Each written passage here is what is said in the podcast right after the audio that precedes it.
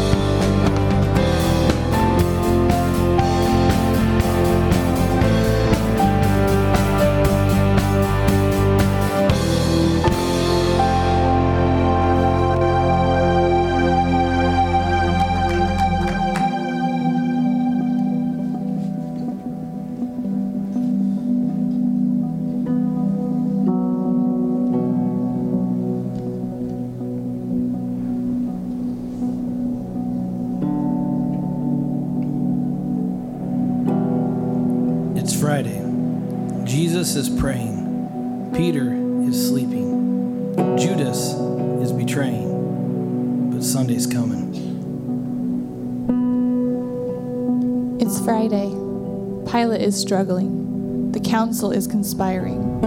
The crowd is vilifying. They don't even know that Sunday's coming. It's Friday. The disciples are running like sheep without a shepherd. Mary is crying. Peter is denying. But they don't know that Sunday is coming. It's Friday. Romans beat my Jesus. They robed him in scarlet. They crowned him with thorns. But they don't know that Sunday's coming. It's Friday. See Jesus walking to Calvary, his blood dripping, his body stumbling, his spirit burdened. But you see, it's only Friday. Sunday's coming. It's Friday. The soldiers nail my Savior's hands to the cross. They nail my Savior's feet to the cross, and then they raise him up next to criminals on crosses. It's Friday. But let me tell you something Sunday's coming. It's Friday. My Savior's forsaken by his Father, left alone and dying. Will nobody save him? It's Friday. The earth trembles. The sky grows dark. And my King yields his spirit.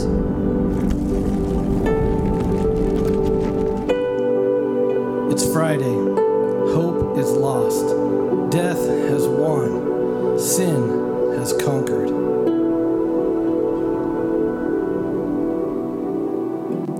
It's Friday.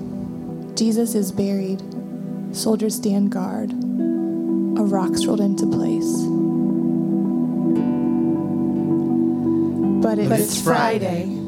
It's only Friday. Sunday is coming. All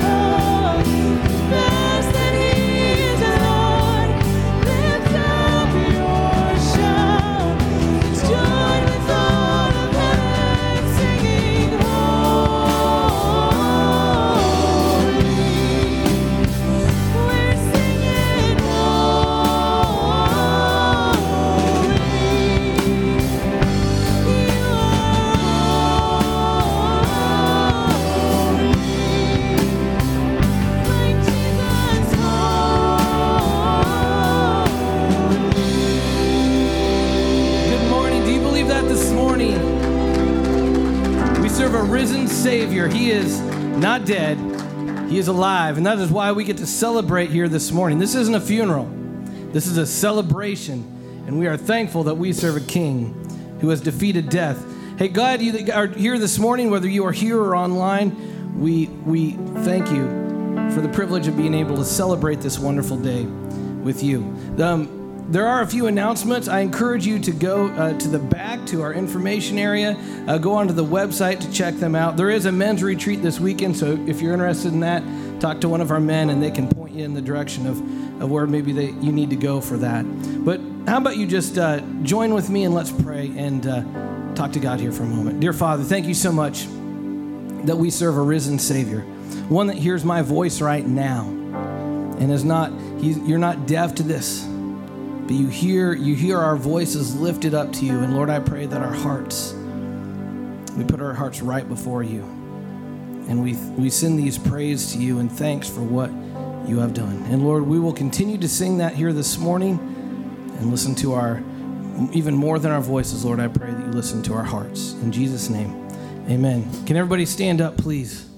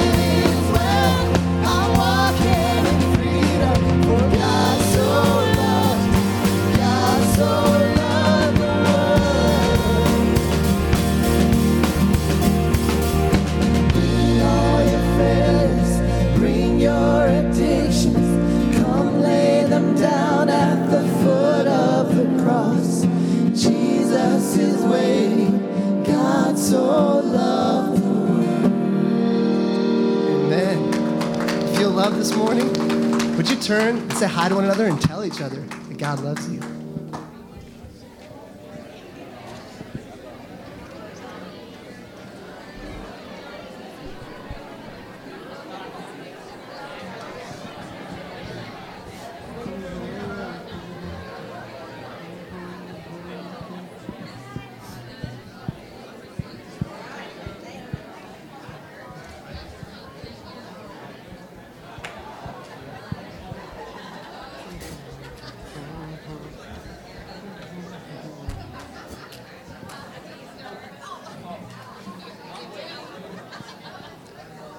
I love seeing you guys greet one another, um, especially seeing you do it in love.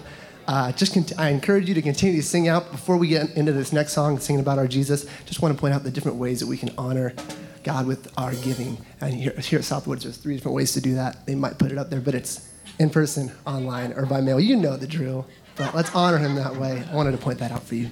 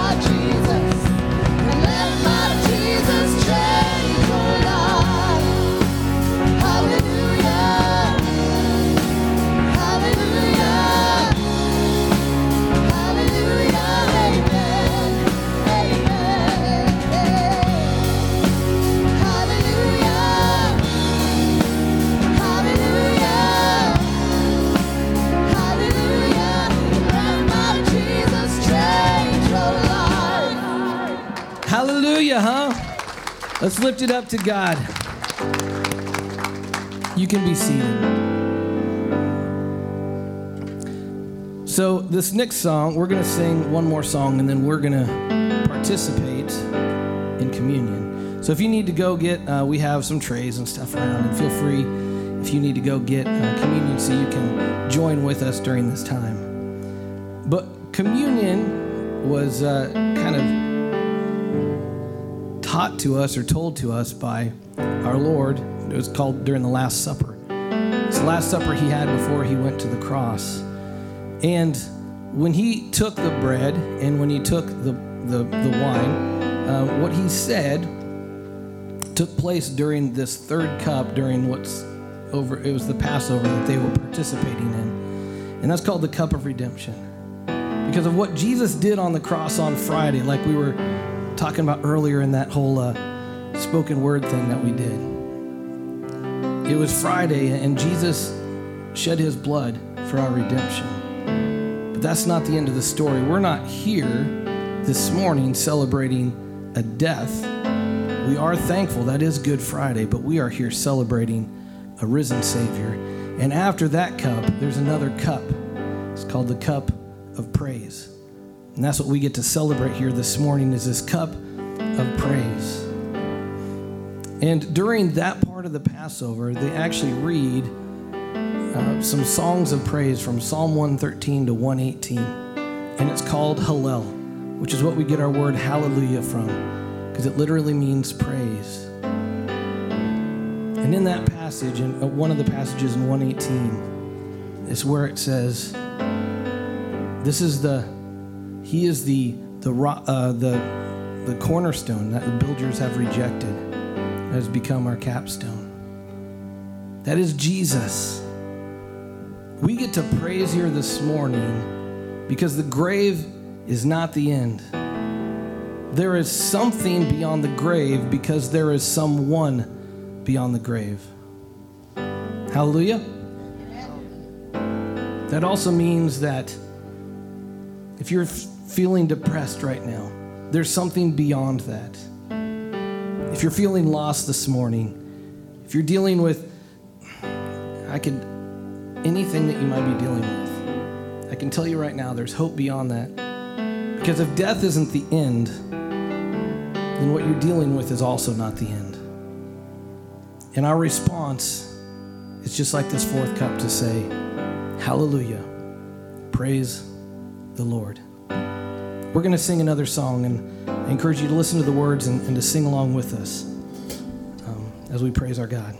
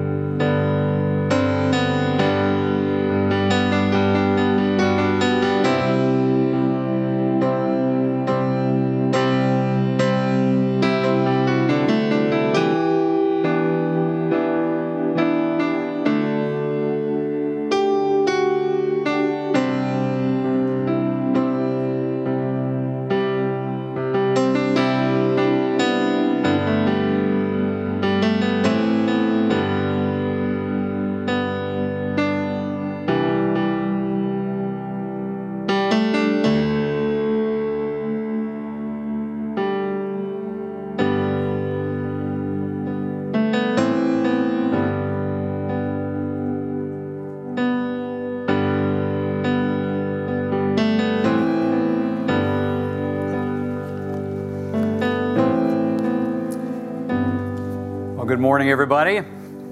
Happy Easter. Oh, let's try that one more time. Happy Easter. That's better. That's better. We're waking up. That's good. That's good. So uh, glad that you made it this morning.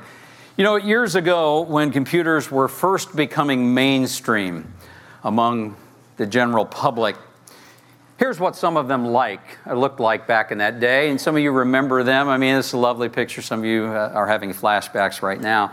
Uh, they were bulky, they were boxy, they were slow. I mean, just painfully slow. Uh, no pictures, no pretty colors. One game, Pong. Some of you remember that. I mean, it's just it was just they had floppy disks.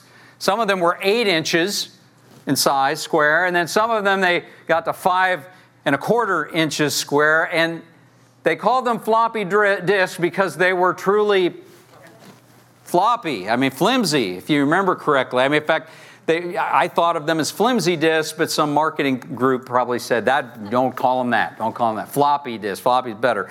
Better. Some of you remember though other things related to this. One, uh, in my opinion, the the single most significant component to the computers of that day most of us are familiar with The most famous one, in my opinion, is this it was a little button. You remember it, some of you? It was a little button somewhere on the case of the computer, depending on your manufacturer, they put it different places. It was called the reset button. Do you remember that? Remember the reset button? Those of you who don't know, which is probably several of you, what happened is people loved the reset button because when things froze up and the keyboard no longer worked, what'd you do? You pushed the reset button. You pushed it was it was your salvation. It was it was the way you escaped from Stuckville, which was where you were, and just sitting there. Well, uh, roll the clock forward a number of years.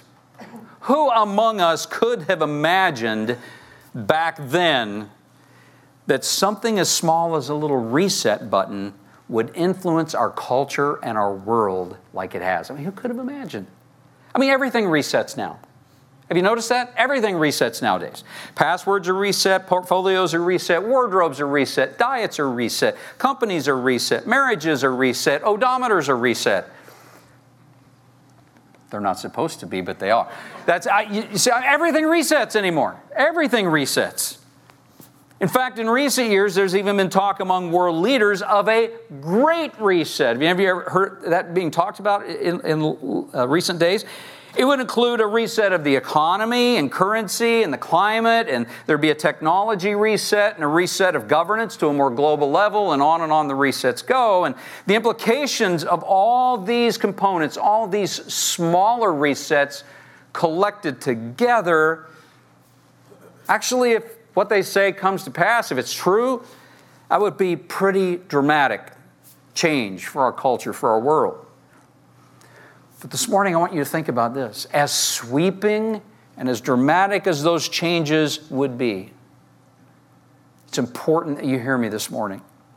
They pale into insignificance when compared to the magnitude of God's great reset that began nearly 2,000 years ago. The Great Reset is not a current thing. The Great Reset began 2,000 years ago. God, our loving Heavenly Father, began the Great Reset in a garden early on a Sunday morning after His one and only Son, who was sinless, Jesus, had spent three days and three nights in an undeserved, dark, and lifeless grave. Most of us know the story. But I'm convinced that many of us don't truly grasp the enormity, the importance, the enduring consequence of what God began that first Easter. And so, my job this morning is to help all of us grasp that. I want to help all of us have a better understanding of the awe inspiring scope of God's great reset that launched 2,000 years ago. I hope for the next few minutes you'll listen real close to me, that maybe you'll take some notes on some of these passages of Scripture, because what we're going to talk about has sweeping implications for every single one of you, every single one of us. This is a big, big deal. There is no bigger deal in our world, in our universe, than what God is doing in our world right now and from now to when Jesus comes. You know, the Bible reveals four immense transformational resets that together, together form God's great reset. And the first of these, first of these, God's great reset is this it's a relational reset.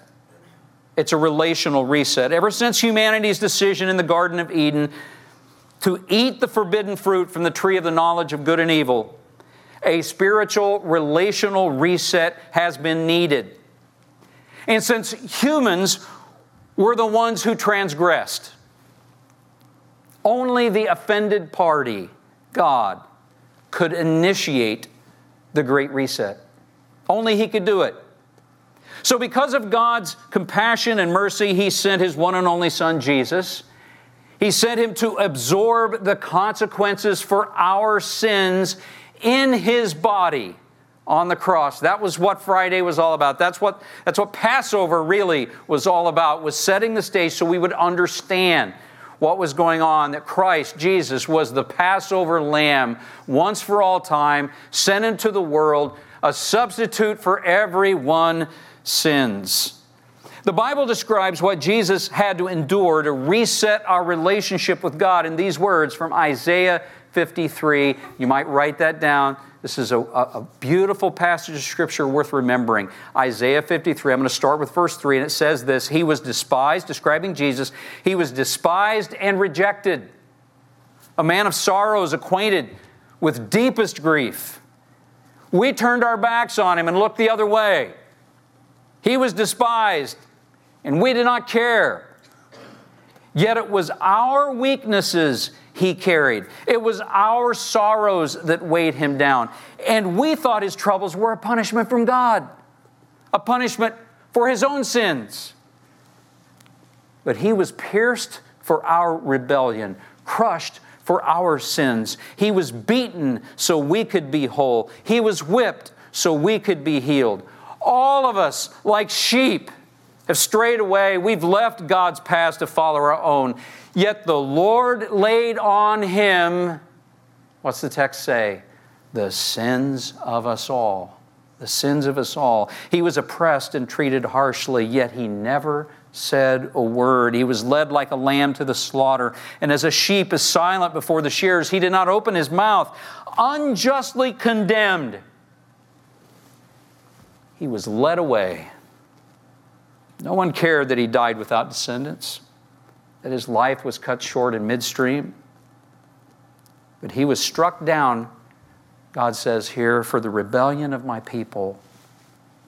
He had done no wrong. He'd never deceived anyone. He was buried like a criminal. He was put in a rich man's grave. But it was the Lord's good plan to crush him and cause him grief.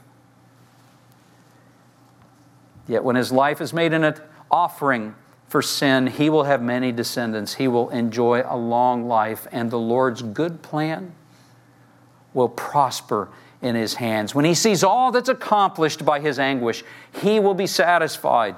And because of his experience, hear this, because of his experience, God says, My righteous servant will make it possible for many to be counted righteous, for he will bear all their sins. Isn't that a beautiful passage? It's a beautiful passage. Here's the point. Here's the point as it applies to you and to me God is not angry with you. I don't know how you think of Him.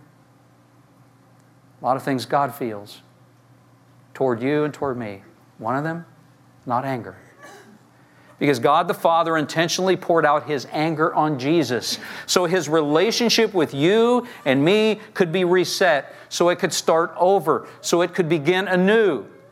And Jesus, according to this passage and others, willingly endured that anguish. Why? Because it meant a second chance for you, for me. Is that not amazing? Friends, ever since Jesus' death, a relational, spiritual reset has begun. And for nearly 2,000 years, it's been available to every single person who'll choose to follow and worship Jesus for what he selflessly did for them. We worship him because he's king, yes. We worship him because he died. He left a throne and died as a substitute for your sins and mine. He deserves all of our worship, all of our adoration, all of our praise. So, will you embrace Jesus in faith today? Will you, you decide this Easter that you're going to look heavenward and you're going to cry out to God for mercy and grace? Because that's what He died 2,000 years ago to do, is make a, make a relational reset between you and a holy and righteous Heavenly Father possible. And it begins when we look heavenward and humble ourselves. There's a second transformational component to God's great reset. It's not just a relational reset. God's great reset is also a physical reset, a physical reset. What happened at Jesus' undeserved grave on Easter Sunday morning? What happened? He rose, right? He rose from the dead. He defeated death. The Holy Spirit prompted the great apostle Paul, who was an eyewitness to the resurrected Christ, to write these words for people like you and me who have never met Jesus face to face, who've never seen him face to face. He writes these words in 1 Corinthians 15, verses 3 and following. He says, Christ died for our sins, just as the scripture said, He was buried and he was raised from the dead on the third day, just as the scripture said. He was seen by Peter, who betrayed him, remember? He was seen by Peter and then by the 12. And after that, he was seen by more than 500 of his followers at one time, most of whom are still alive, though some have, de- have died, he said. Then he was seen by James. Why is James singled out? James is singled out because this is Jesus' brother. He was not one of the 12 because his brother didn't follow him as a disciple for a long time. Thought Jesus was crazy until he was raised from the dead. That tends to get your attention, right? Then he was seen by James and later by the other apostles. Last of all, as though I had been born at the wrong time, Paul writes, I also saw him. I also saw him. You know, these words were written because Paul and the many other eyewitnesses to the resurrected Christ wanted all of humanity to know, wanted us all to understand someone had finally defeated death. And that someone was none other than Jesus. It was Jesus. With Jesus' resurrection, a physical reset of the cycle of life and death that most people are familiar with. There was a physical reset of that cycle that was beginning. It began with Jesus. Life no longer was always going to end in death. Its unbeaten streak was over. And the apostles knew, they understood what sometimes we don't think about deeply, and that is that it's only a matter of time. It was only a matter of time until the third transformational component to God's great reset would be realized on planet Earth. Because Jesus had been resurrected, a third one was coming, a, a third transformation, and that's this it's not just a physical reset, it's a global reset is in process. Do you hear what I said? A global reset is in process. God's physical reset is not just limited to Jesus. What Jesus experienced is going global. Global. Listen to what the Holy Spirit prompted the great apostle Paul to write in 1 Corinthians 15, verses 20 and following. He says, In fact, Christ has been raised from the dead. He is the first of a great harvest of all who have died. Now start thinking about what he's saying. He's the first of a great harvest of all who have died. So you see, he says, just as death came into the world through a man, now the resurrection from the dead has begun through another man. And just as everyone dies because all belong to Adam, notice what it says everyone who belongs to Christ will be given new life. Be given new life. But there's an order to this resurrection. Christ was raised as the first of the harvest, He was the first fruits. And then all who belong to Christ will be raised when He comes back. You understand the implications of what this passage is saying to us. Have you thought deeply about it?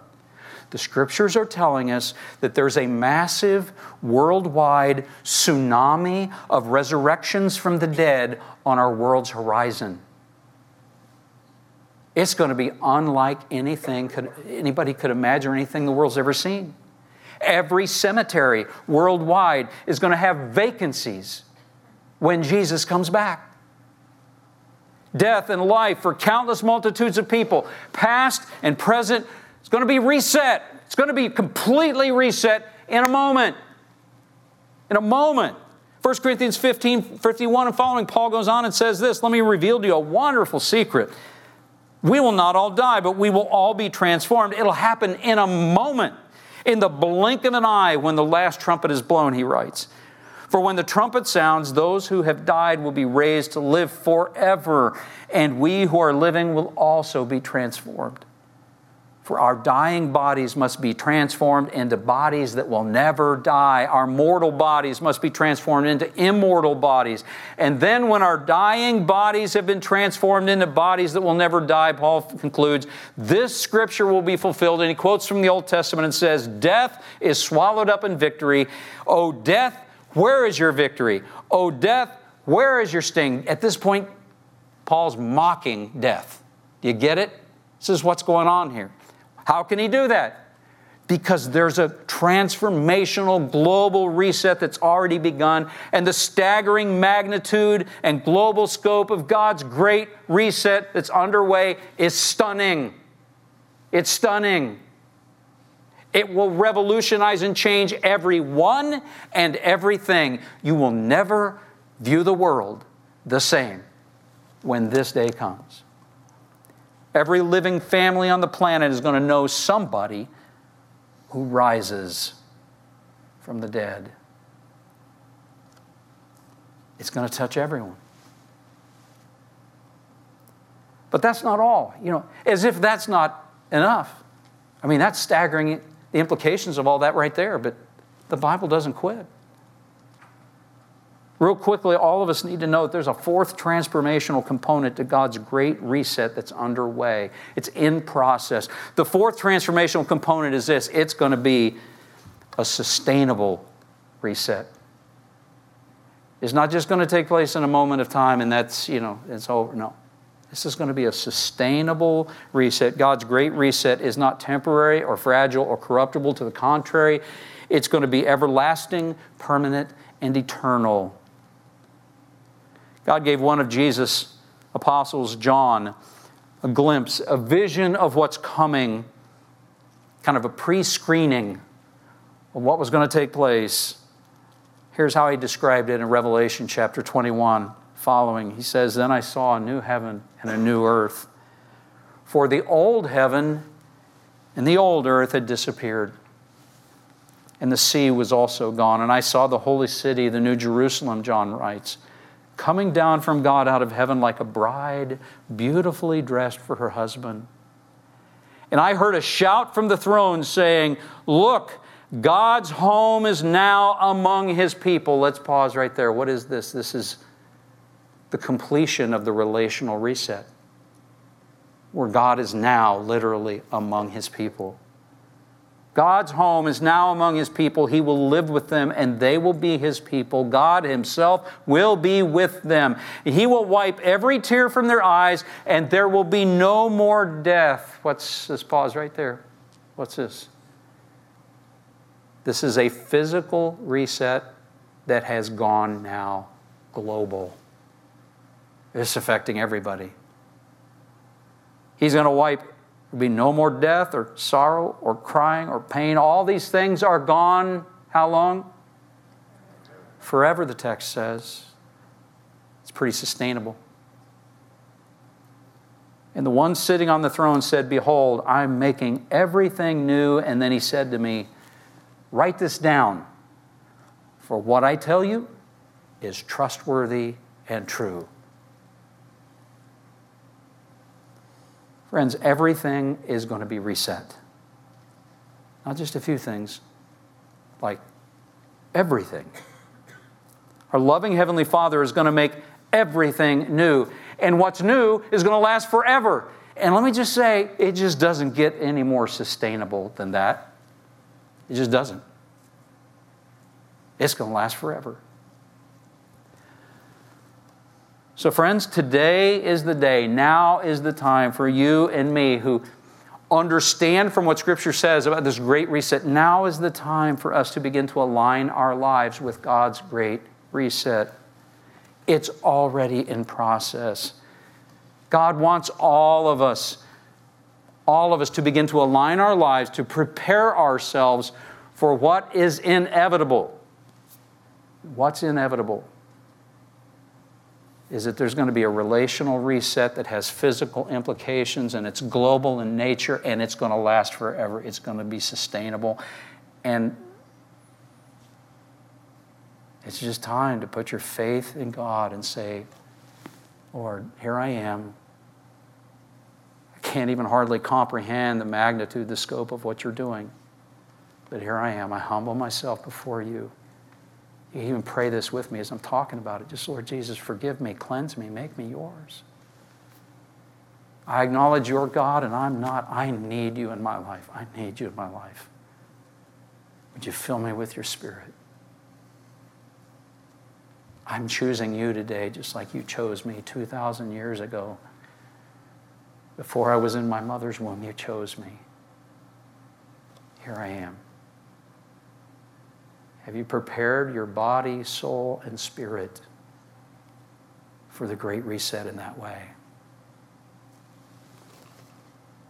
Kind of a silly way to say it, but friends, God wants us to become preppers when it comes to this stuff. His great longing is that you and I humble ourselves like that. Maybe some of us need to not just invite Jesus into our lives, maybe we need to decide this time to be baptized as Scripture teaches, as Jesus instructed in Matthew 28. You realize when you go under the water in baptism, you know what you're identifying yourself with? When you go under the water, you're identifying yourself with the death, the burial of Jesus. Let me just tell you, when it comes to the great reset of God, you want to be associated with those things. Because who gets new life? Everybody who's connected to Jesus. That's who gets life. You want to be identified with his death, burial, and resurrection because that's the forgiveness of your sins. And when you identify with him as you come up out of the water, you're identifying with his resurrection. It's like Easter Sunday your body, soul, and spirit, where you're no longer dead, but you're alive because the Spirit of the living God takes residence in your soul, Acts 2 tells us. It begins to indwell you and mold and shape you over time more fully into the image of Christ. Have you been baptized? You want to identify yourself with the resurrection of Jesus. You just do. And every one of us, on a day like today, we need to pause and thank our Heavenly Father that He's not in a marketing hype. He has a truly great reset already underway. It started 2,000 years ago, early on a Sunday morning after his one and only sinless son, Jesus, rose. Rose from a dark, lifeless grave to live forevermore. He will never die, and all who put their faith in him will never die either. A friend of mine years ago used to say, Forever's a long time. You want to get your life right with God. And would you look heavenward and invite Him in today? I'm going to ask you if you would just bow your heads with me. We're going to pray, and then uh, right afterwards, our worship team is going to lead us in one more song. And uh, just put your heart into the song. I think you'll love it. Let's bow our heads. Father, I thank you for every person in this place, within the sound of my voice. I thank you for their faith enough to come to a place like this today. Would you honor them for that? Bless them. Bless those who are listening online. Bless them, Father. Would you speak to us? Would you forgive us of our many sins and our many shortcomings? And on some level, we know you really already have. That was what Jesus' death was all about. But we just acknowledge before you that we are sinners. We're We've fallen short of your expectations, our expectations most of the time. We're in desperate need of the cleansing, the filling that can only come from you. Would you reset our souls, reset our relationship with you, that one day we might enjoy a reset of our bodies, a reset that will never, ever pass away because it's sustainable. It's guaranteed by you, the trustworthy and true one. Lord, we thank you for your grace. I thank you for what you've done. We honor you, honor you for your power, your mercy, your kindness. And now we celebrate you in the name of Jesus. And everybody agreed with me and said, Amen, amen. Join us. We're not here celebrating a funeral today, are we? We're celebrating a resurrection. So let's have a little party. Everybody stand up. We're going to have some fun. Those hands